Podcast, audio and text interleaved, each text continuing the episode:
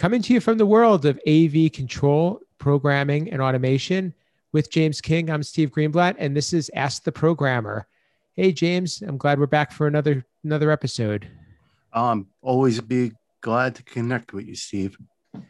It's uh, been a fun project, as we've been saying, and we're we're getting to know each other better, and we're also getting to explore several different ways to answer people's questions in the industry. And we we received a little bit of feedback uh, recently, and we want to make sure that we recognize that.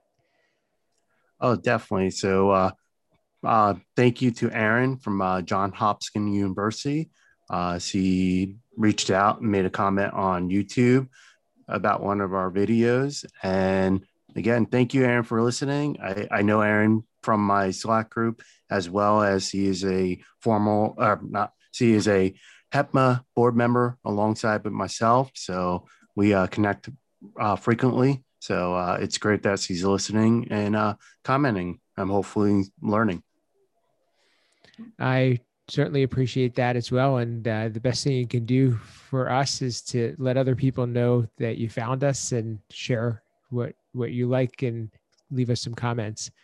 So today we're going to explore a question that's been something that has I've fielded for probably since the beginning of my career. So I, uh, believe it or not, I started doing uh, control programming in the 90s, and it, at the time there were two two prominent leaders in the industry that were neck and neck in uh, doing uh, providing control systems. And really that's all they provided. And you guys know who they are. Um, and I would all the time get asked which one's better.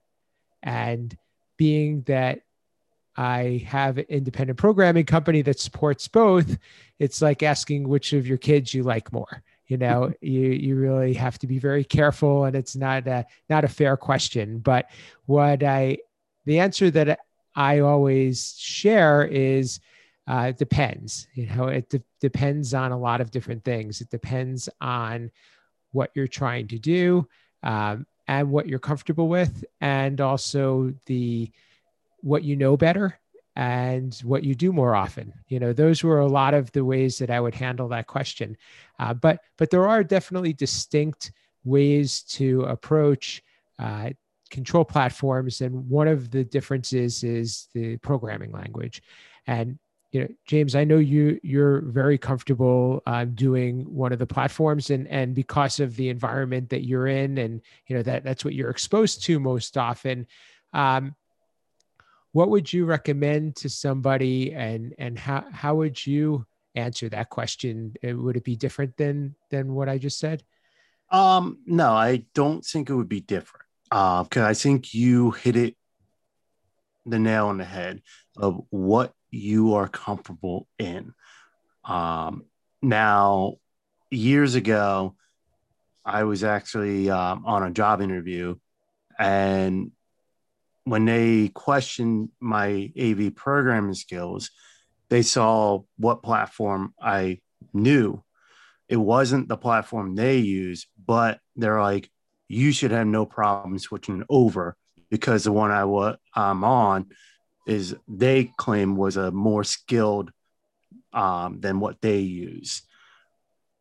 But I do know from working in higher ed, and I kind of hinted this into on my April article for the higher ed AV digital magazine is that's one limitation of in-house programmer. Like the university, when I got brought in and did the AV programming, I was told what language we were using. I didn't get to choose. Um, now I do enjoy it. I do think it's a good language. Um, but then it's, I also know like someone like me, yes, I can adapt with my programming background, but someone who may not have that skills, they may be pigeon-toed into that language. And now that university is pigeon-toed into that equipment and they can't branch out because they can't support the different languages. So I agree. It's what you can use and what you are comfortable with, but also you got to be adaptable and be able willing to learn new things. I, I would agree too that it's often uh, not often the case that a, uh, a, a, a end user or organization is going to be changing things up. Usually they go down one road and they kind of stick with it because there's advantages to that and and um, there really aren't enough shortcomings to make a change. And one of the things that I actually uh, I, I, struggle with is when I see a client being sold on the fact that let's change from one brand to another because that's going to make the system work better. Where it likely is that either the, the equipment wasn't installed properly or it wasn't programmed right. Uh, that's usually the, the two two biggest variables. It's it's not that one of the control platforms works particularly better than the others. I, I think yes, you're correct. Um, the platforms all work. They all have their pros and their cons. Um, I know in higher ed, no, what more I would be looking for is not always the case of being moving to a platform just because it's claimed to be more reliable, but more of we always look in the best value for our students and for the learning environment. So the platform we're on could, you know, like I kind of summed this up with my brother years ago. He was looking at car insurance, never had an accident, never had a ticket on his uh, record at all but his rate kept going up. And he finally called his insurance company. He's like, Why is my rate going up? I have no accidents, I have no tickets, safe driver, no claim. And his agent flat out told him every six months you should shop around for insurance because you're going to find better rates. And that's something we kind of need to do in higher ed is maybe evaluate our equipment and not get into that notion of this is working and then stick with the rate increases over years because maybe the next manufacturer could solve us our problem but is 10 20 or even 50% cheaper.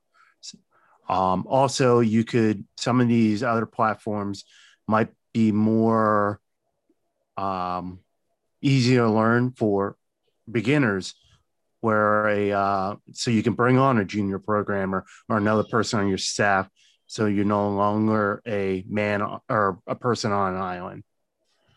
Absolutely. I think it goes back to the the conversation about programming versus configuring too because some of the platforms do support both. Some are really invested in configuration and others are their strength is programming. And and it does depend as you said uh, in the, the, the environment that you're in and the types of systems that you do and the people that you have doing them. So so actually it's a really interesting point because if you think about it um, the more capable system may be lost on somebody who's doing just the, the more capable control solution may be lost on somebody who's doing smaller more uh, simpler systems and yeah. and it could actually end up that you're paying for things that you don't need uh, where where you can actually get by with maybe I, I, I don't want to, to sound in a negative, but maybe a more primitive system because you really don't need the horsepower or the capabilities or complexity of the larger system.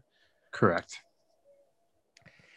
It's uh, it's a it's a very interesting conversation, and I think the you know the other thing that we we should just touch on, as you mentioned before, is the programming language and and how how it actually gets done and and there's certainly some people who are going to feel more comfortable in what would be considered a, a, a, more fully developed programming language and then there's others who uh, don't really need that because they are not they don't they either don't have a programming background or software development background or they they think differently um, there there's certainly pros and cons to to both of those as well. Oh yeah. I mean, again, there's pros and cons to everything. It's what you're the most comfortable in and what is actually delivering for your end users. I mean, what that what it comes down to. Um, we you could spend 10 hours doing custom coding for an event space, or you can do two minutes with the configuration. But the end user is not going to know the difference between a configuration and the custom programming. So it needs to work. That's what it really comes down to. It just needs to work. Right. I, I think that's a great place for us to wrap up this conversation because it, it, no truer words were have been spoken when it comes to to, to the type of work that we do. Uh, James, how can people reach out to you and and uh, share what they know and their favorites uh, with regard to control platforms? Uh, I definitely want to hear what other platform uh, our listeners are using. So there's a lot out there. It's great to hear what everyone's using. But uh, you can get me on Twitter, AV underscore James King, uh, LinkedIn, James King. You can also swing by higheredav.com where I write a monthly article, the IT and AV. And for me, I could be reached simply at Steve Greenblatt on social media. Uh, but we really want to hear from you and and it would really mean a lot to us if you shared an episode or left a comment or or even recommended us to a friend. So, uh, and we we've been trying to mention the, those who have left comments and feedback. And thank you again, Aaron, for doing so. Uh, but we this is a, a project that we are doing to try to serve the community and try to build knowledge amongst programmers and those doing programming. So uh, please help us to to make that a reality. Uh, uh, until next time, this has been Ask the Programmer.